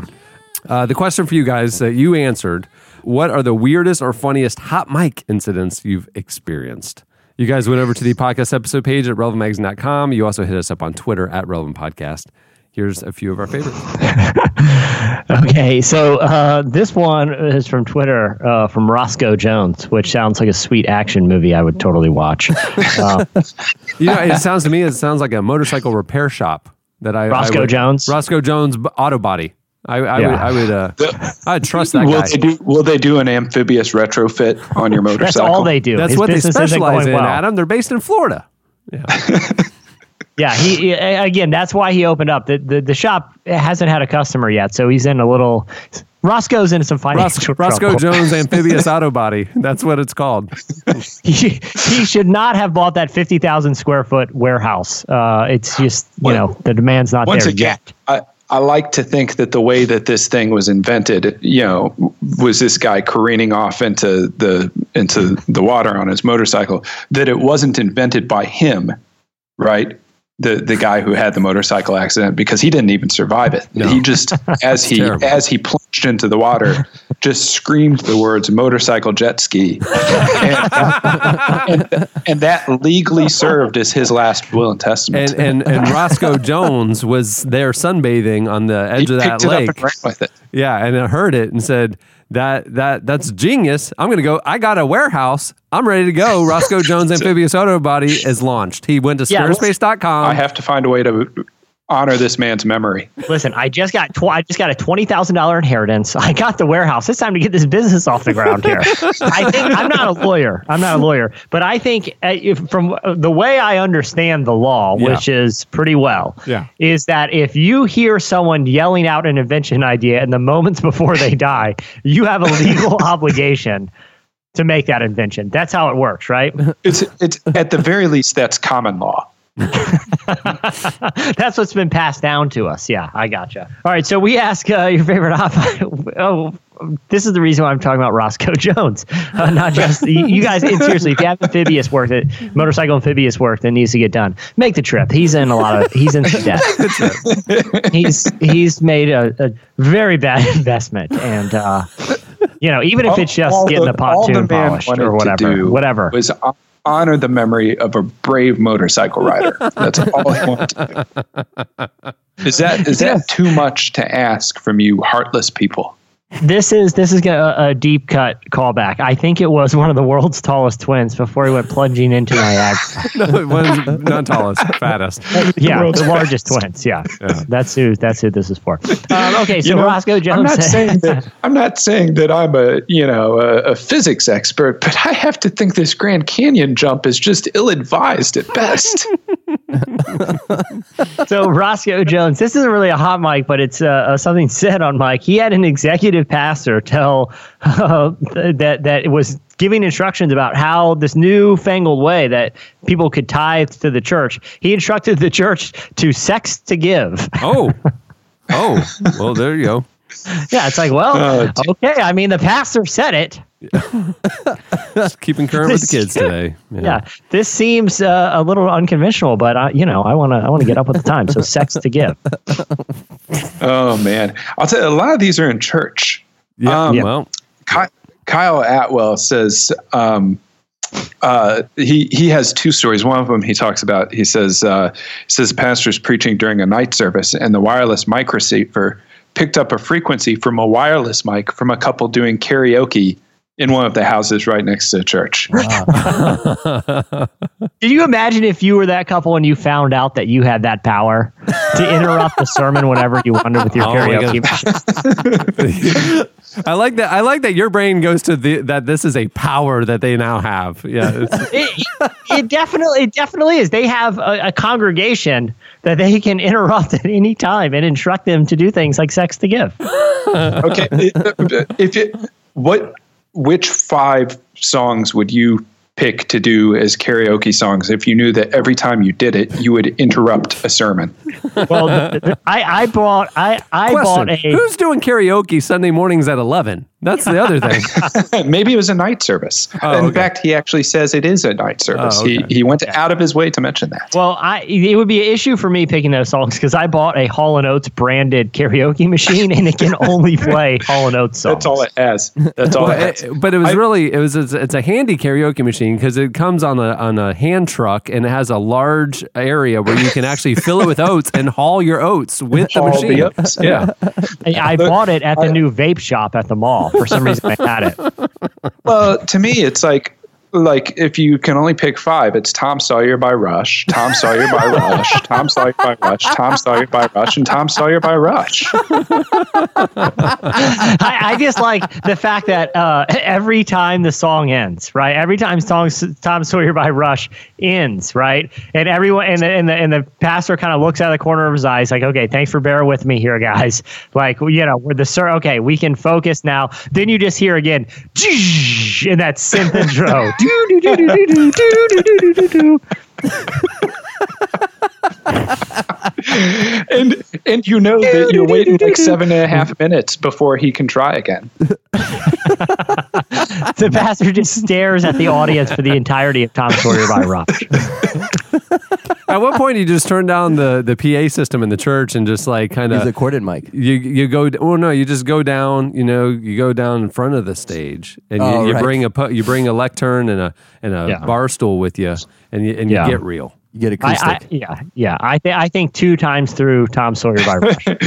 Then I'm, I'm here to wrap with you. Riley said there was an incident, and I want to know what was happening. Um, uh, I, I guess this was oh this wasn't at church. This was at some sort of stage production where there was like a fight going on, and he was in the fight, Oh, and it was like a stage fight. But the the person he was you know pretend fighting or acting fighting or whatever uh, these thespians call it, accidentally punched him right in the mouth, and it cut it cut him all the way through to his tooth and he Wow. and he yelled and he didn't realize that you know he had he was wired up on a mic i'm bleeding which was not part of the script uh, uh, so Oh, it dear. caused a little additional drama to their play they were performing Tim, Timothy Allen Reeder, uh, he says uh, he was at a church where the pastor was an an, an older gent, uh, and uh, during his sermon he started not looking so so well, and all of a sudden just stopped in the midst of his sermon, and he walks off stage, and so of course you know, given his age and everything, the whole congregation is is a bit concerned. His wife goes backstage to to check on him, and she asked if he was okay, and uh, his mic was still live, and he uh, he told her that he had to go to the bathroom uh, over the the hot mic. So yeah, Ah. so That's that's a lesson you only learn once. This pastor was about to officiate a wedding, and it was that very like somber, quiet time before I, you know, I'm picturing like the violins playing where everyone's seated. He not realizing his mic was on, blew his nose a bunch of times, uh, and it just played over the church while everyone's being seated before the wedding. So uh, you know, you want to check, make sure that button's not on. I, I like the way Matt Dudley thinks as well. He he talks about how his uh, his pastor was preaching one Sunday, and uh, at the exact moment that he paused uh, while preaching, there's a frequency crossover from the children's ministry, and uh, uh, the mysterious voice of a child praying for the kids' church offering came over the sound system, and he says, "My pastor, like a pro, played it off as incredibly sweet." Uh, but I knew better. It was clearly the sort of thing they make horror films about. And it's, you're right. Like a, a creepy, disembodied child's voice is always terrifying. now we lay me down to sleep. exactly. who's singing the one two Freddy's coming for you song. I pray the Lord my soul to keep. And then it goes in, and then right then Tom Sawyer by Rush starts playing. Not again. it's haunting the church. And Tom's Sawyer by Rush. Yeah, so you're saying that the church is somehow haunted by the band Rush, all of whom members are still alive. yeah, exactly. Uh, all right. Well, that'll do for your feedback. There's more if you want to join in on last week's episode page. It's time for this week's. Editorial question of the week. Hey. All right. Well, I mean, it's kind of obvious, but what would you do if you had just a free and clear $20,000? You couldn't spend on anything practical. Uh, you had to spend it on uh, some sort of crazy dream. Um, it, it was an eccentric billionaire who gave you these conditions. Yeah. Uh, so you came upon these twenty thousand dollars. You had to. You had to just. What would you get? What would you get? That's what we It's like a know. Brewster's Millions type situation. I, how much do you think it would cost for like David Copperfield to to to give you give you one of his Swedish tricks? Because Oh. I feel like you Yeah, would like it- teach you how to make the Statue of Liberty disappear. I think more than. I think that's more than twenty k. I think. I, well, what, what about one where you know you you make a motorcycle disappear or something? I feel like that because that's the ultimate party trick for the rest of your life. If you, I, it probably is going to cost more than twenty grand, but if he would be willing to negotiate, I think that'd be worth it. I, I I just like to think of the idea that he teaches you something like you know making the Statue of Liberty disappear because that's like you know if you're at a party and someone's doing card tricks you could just be like hey yeah nice card trick. Come outside for a second guys. So you have to restructure your life to live near the Statue of Liberty, so that at any party you can make it disappear at any time. I, you know, it's it's it's a lot of life change, but I think like it's worth it, It's worth especially for twenty thousand dollars. All right. So hit us up on Twitter at Relevant Podcast, or you can post your replies of how you would spend your twenty thousand dollars. Uh, and you can't say anything socially responsible or you know helping no. people in need or anything like that. That's, well, that's can the I rule. just say that I desperately, desperately hope at least one of you says investing seed money in bobballafans.com because I really, you know the the, the the the the site map adam shared with me the site map he's drawn up um uh, it, it was uh, uh, about 17 gigs of information. Um, it's going to cost at least twenty thousand dollars to get this site off the ground. He's got some really. I'm not even sure technology is capable of some of the things he wants to a, do. there's a virtual reality section that it's just it's unprecedented. Yeah, he yeah, exactly. It come you know each visitor gets their own VR headset to get the full website experience. yeah. So, so someone's gonna, someone's gonna have to invest in a server farm. All right. So hit us up on the podcast episode page at relevantmagazine.com or hit us up on Twitter. Uh, many thanks to David Oyelowo for joining us. Uh, make sure to check out his new film, Queen of Katwe, which is out now, out today, actually. And uh, and thanks also to Jonathan David and Melissa Helser. Their, uh, their new album, Beautiful Surrender, is also out now. Uh, thanks to the show sponsors for making this week possible. Remember, you can go to audible.com, get a free 30-day trial by signing up at audible.com slash relevant. And you can get a free download on your 30-day trial.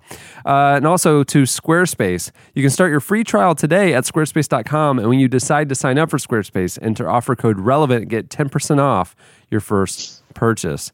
Hey, if you like the show, head over to iTunes and leave a review. It actually helps us, Yeah. helps visibility, helps the rankings, and uh, it means a lot. We like the feedback. And also, get the magazine. There might be a really good issue coming up in the next few weeks that you're going to not want to miss. Uh, go to relevantmagazine.com right now and um, you can subscribe. It's only a buck a month. And also um, check out the iPad and tablet editions in the app stores. I think you'll like it. If you're, uh, if you're a fan of James A. Garfield, you are in for a treat. and if you hate Mondays or love lasagna, you'll really resonate with this next issue. also, if you're if, tell your fellow Gallagher fans that uh, the expose you've been waiting for is about to hit, and uh, carve out a good four and a half hours to dig into this hundred thousand word manifesto.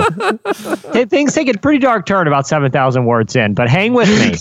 Um, it gets it gets dark. It Um, was around 7,000 words in. Is that where he discovers the allergy? Like it was a tragic accident. And then he Yeah. discovered through happenstance that he was in fact allergic to watermelon. He just never knew it before. I, I wrapped that whole thought at about 10,000 words, and the, the, the, the final 90,000 are a pretty intense political rant that uh, I'm not totally comfortable publishing, but uh, I agreed. So it is what it is. he's got, I'll say this, he's got some pretty radical ideas that I'm not, uh, I'm not. And a, a darkly scatological command of profanity. I, can I be honest? Can I, the the final fifteen thousand? I don't even know what language they're in. Uh, he, he, he gave me a, a, a transcription. Demanded he held a large mallet over my head and demanded that these be published verbatim as a transcript. So, like I said, de- deal's a deal. I've seen what that guy Jesse, can do to a mallet. I, I assume all all good cop, all good profiles. You know, the writer spends time with with the Yeah. Subject. Uh, I've always wondered this about Gallagher. Maybe you can shed some light. Does he always carry a mallet with him at all times in just everyday life? Well, you know, this in this scenario, yes, because when you some say uh, spend time with, some would say this was a forcible abduction uh, that Gallagher uh, was holding me captive to do this story. But yes, he had them out the whole time. All right. On that note, we'll wrap it up. I'm Cameron Strang. I'm Chandler Strang. I'm Adam Smith. I'm Jesse Carey. We'll see you next week.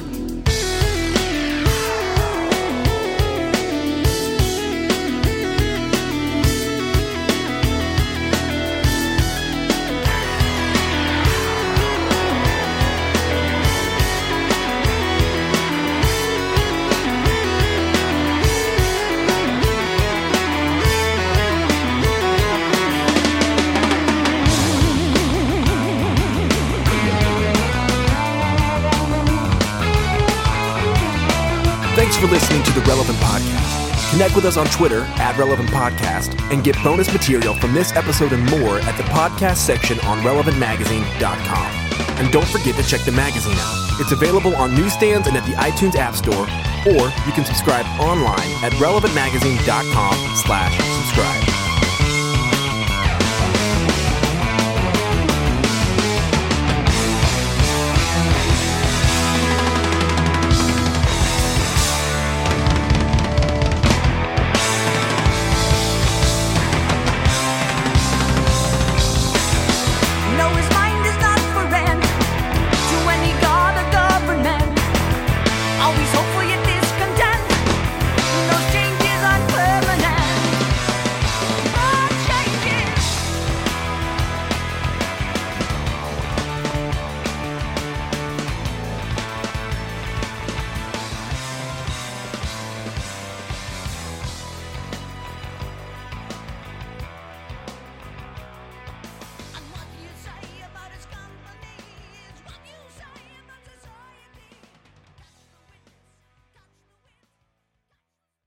You know, it'd be a great icebreaker. I don't know how much they're charging for this thing, but if you get your hands on Hezekiah's toilet,